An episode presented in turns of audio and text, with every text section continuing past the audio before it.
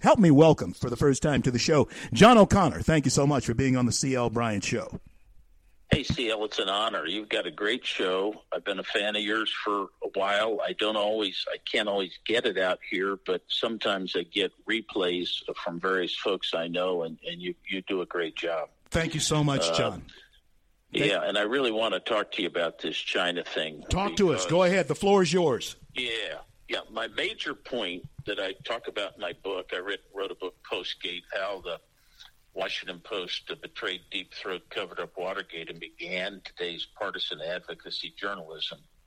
A lot of my real point in getting to Watergate and, and destroying the myth of that is to start talking about the way we speak today and the stories we tell today about the media. I mean, the media is the mainstream media is an enemy. The basic uh, the folks out there in regular America know better. They start seeing as you see the covers being pulled back, and people of common sense, I think, can come together. I think this crisis right now is another opportunity to put in relief the people of common sense. Even Democrats, the Democrats are sort of regular folks, understand this that we're not being served by the progressive wing of the Democratic Party, and more importantly, the stories that the media is telling us uh, are not true, generally speaking, or they're silly. And what I think is good about suing China, let me just tell you about suing China on this. Obviously, these suits aren't going anywhere. It, you can't get around this uh, F- FSIA law that, and I, have done a lot of litigation on sovereign immunity. But, but, but, but, what I cheerlead about is that it is helping to tell the story. People are out there talking about this, and it is a vehicle for, and I don't think conservatives tell their story well. I was talking to your assistant, Michelle. We agree on this. Conservatives are not big on narratives, and we do not get our story out, the overall narrative, as well as the other side who are steeped in ideology and, and talking and talking and talking. We don't do that that much. And what I think is important here is we tell the, the narrative, which is a double one. Number one, China is not our friend. And this America First thing is not just some hokey thing. What President Trump is on to is very important because we now see that what he's doing is trying to protect our lives, trying to protect our national security. This America First is just not some xenophobic, irrational thing. There is a good reason. His job is to keep us safe to keep us able to achieve prosperity. And look what the Chinese have done. John, tell the people Part how of, to get a hold of you yeah. and how to bring you to a place where they are if they want to um, um, uh, have you there. I certainly want to give you that opportunity to expose that. Sure, sure. Here's what I'd like to do I want to talk about the way the story is talked about in the media and the way we have to talk about it. I've got a site for my book, postgatebook.com and uh, you can reach me through that or joclaw.com, joclaw.com, or postgatebook.com. You can get all my writings and my uh, publications on postgatebook.com. But here's here's my point, CL. I think we have to start telling the story, and one of the stories is that we that we don't get the story from the mainstream media. Everywhere we go, there are things that are not said. Think about our recent history here. Russiagate, three years in Russiagate, there were facts known to the media right away about Russiagate. If they would have honestly said them, we'd all be in agreement. This shouldn't be a partisan thing. We'd be in agreement. There was nothing there. Ukraine Gate. If we really got the facts out, we wouldn't have that. Uh, if we really got the facts out about immigration and about actually having a barrier uh, on the southern border, uh, everybody you know, 80% of the people with 70% would be in an agreement. And now we have this China thing. And and we have been so uh, polluted with bad media that hopefully we can use this to turn things around. And I just hope uh, as part of this, over the long haul here, we start taking common sense, not extreme, not irrational, not vindictive, angry stuff, as people, as the media is going to say, but just solid measures to make sure that China is not infiltrating, stealing our intellectual property, uh, infiltrating our uh, institutions of higher learning, uh, taking over and, and, and, spewing propaganda right from a school, for example.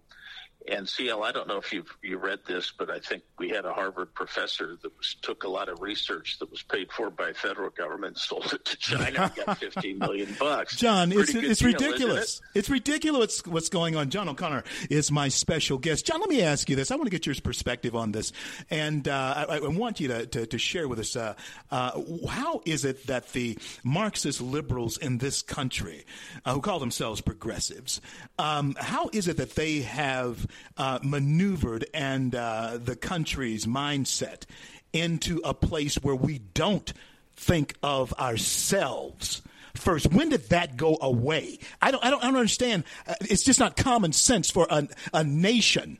And, and John, let me tell you, I'm a nationalist. I love America above and beyond any other nation on the face of this country, of the, of the world, of the earth. And there's nothing wrong, there's nothing racist uh, about saying I'm a nationalist. And Americans, I think we, we need to think in those terms. John, talk to us about when did our, our, our national pride begin to diminish? Well, it started as many things do in an inconspicuous way, and this is before Watergate. It even started back when the Soviet Union got going, and a New York Times reporter named Walter Duranty was over in the Soviet Union giving us false reports about how wonderful communism was and how just wonderful Joe Stalin was, and we called him Uncle Joe. The press was building, uh, uh, was trying to. Now, again, that didn't work. The country was a little different back then. The, the, other than the elites, uh, people ignored it. We had uh, you know, our government was infiltrated during the Second World War. That's and then what happened was, if you're really cool, if you're really elite, you look down on the unwashed people who claim, wait a second, we got a lot of communists in our government. Uh, I know Joseph McCarthy went too far and he was he drank too much, but the fact is there are communists around. There's no doubt about it, you know. And it's just sort of common sense. You don't have to go too far. So all that stuff was sort of bubbling up, but nothing really took hold, frankly, in terms of the progressives trying to say that uh, we shouldn't take care of our country first. In, in those days, patriotism won now, what happens post Watergate, uh, right as the Vietnam War comes about, and everybody's talking, at least in my generation, about Ho Chi Minh and Uncle Ho. Watergate turned things around and it gave ascendancy to the progressive media. And they got more and more involved with the Democratic Party and more and more uh, able to control the narrative. And America went along with it parts of America went along with it so far.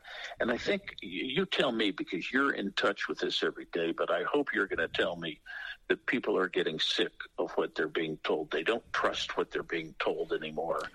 And it's because, um, you know, there, there, there is no, there is no, um, uh, dissenting voice out there in the mainstream right. media. It's You're all one. Right. It's monolithic. They all say the same thing. You go to see CNN or MSNBC, you never see a conservative on there. You never hear a conservative voice. There's only one side of the equation, and some people that's where they get their news.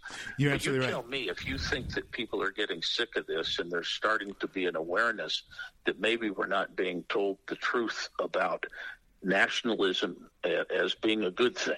You know, um, John, I, man, I could not agree with you more because uh, when we think about what we are asked to buy into, there's a, a great danger in uh, what you have just said, either way. If we cannot trust the news media and then uh, our government in, in, in some cases, then who do we trust? In a, a, nation where we are priding ourselves on self governance. where we elect people to represent us. John, how do you see this? I have about uh, five minutes left in the interview with you, but I, I want you to te- tell us what are you seeing coming about in the next six months? Are we seeing a fundamental change? Of well, America? I think we are. I think we are, and I'll tell you, this is uh, this is something that a lot of people have awakened here. You know, during the Obama years, uh, you know, the, the the media is hand in glove with guys, people like James Comey.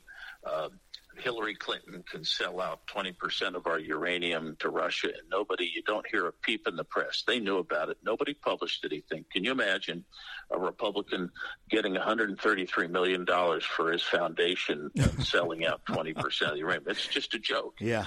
Now, so so they, they get away with that and, and and and on all that. Now here we are with Trump, and to Trump's credit, he fights back. He does not always fight elegantly or beautifully, but he fights. Now we have a situation where common sense people are watching the news every day, and they're seeing a story, for instance, about immigration. The, the Democrats are now objecting even to Trump stopping immigration during the pandemic. Yeah. Uh, they, they, react. They see that the reflex reaction when he stopped tra- travel from China yeah. was to call him racist and xenophobic. Now, of course, they say he didn't do enough. Yeah. But back then, he was racist and xenophobic. We talked about people them both are, yesterday. Yeah, go ahead. Yeah. Pe- mm-hmm. Yeah. People are seeing. People are seeing what's up. Now, over the next six months, it's going to be a tough time because we're not going to have a vaccine and we have to get back to work. And hopefully, during the six months, we'll get herd immunity. Uh, there'll be still be hospitalizations, but and, hopefully, people like me that are over 70 will be smart enough to avoid uh, danger. But for the vast majority of the population, we got to get back to work and we can ease into this. And finally, at some point, we'll have herd immunity and we'll be able to go back full blast. But maybe, hopefully, in the near future, we'll be able to get back 70, 80, 90%. And so forth. But we have to do that. But what's going to happen is, and I mark my words, and you know this is going to happen, every time something bad happens or so so bad there's a bad result. People are hospitalized in New Mexico or someplace. So there's an outbreak in San Francisco whatever it is doesn't matter what happens that's bad it's going to be blamed on uh, Trump. It's going to be blamed on conservatives. And uh, I think though that people are sick enough of what's happened that they'll see see what's going on. You're damned if you do, and you're yeah. damned if you don't. Yeah. You know, and yeah. and so over the next six months, I think it's real important for, especially for folks like you that have, uh, you know, command of some airwaves and an audience, to you know, to keep us all sort of in a common sense frame of mind. We got a tough situation here. We're not going to keep everybody alive. Uh, you know, a bunch of people died during the you know, epidemic, the flu epidemic during Obama's years, nobody batted an eyelash. There are going to be some people that are going to die, and I feel and it's terrible. But at some point, we can't keep hiding under our beds. We got to come out. I mean, we can shelter in place all we want, but yeah. as soon as we come out, yeah. the virus is there. Yeah. So we got to deal with it. And the more, I think, the more we get out there, and like you say, the people under 44 that don't have asthma or whatever, they're not going to die, no. you know, and people between 20, 44 and 64 are probably going to do okay as long as the same precautions. We're going to have precautions. We're going to get herd immunities. And finally, by the time we get a vaccine, maybe, you know, the vulnerable people will actually be able to come out. Uh, but it, the real test for us all is one of character and resolve. We got to be big people. We got to understand there are going to be people that are going to get sick. The people are going to die. Uh, guess what? It's going to happen at some point. But we've got to get out there and do our thing and live uh, in the way that we should live. And we can't just give up and commit suicide, which is what the progressives would want us to do. We can shelter in place.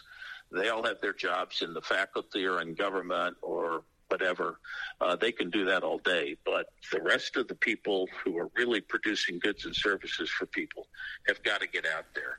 And I think it's just a shame. I cry every time I think about these poor people that yeah. are not not able to do anything. Um, well, so John you know, O'Connor. Your, your show, your guys like you are the ones that need to lead us through this. God bless you, man. Listen, God, God love you, John O'Connor. Continue to fight the good fight. I know that you will because you are fighting the good fight. I, I listen, Michelle. Let's uh, get him in the loop and uh, let's let's uh, have him as a regular as this thing as we progress through this. We want to hear voices like our guest, who was the attorney for Deep Throat, attorney extraordinaire John O. Connor, thank you so much for being on with me here today. Talk to you soon. CL, it's been a blast. Anytime, give me a call. See you now. Thank you. Take care.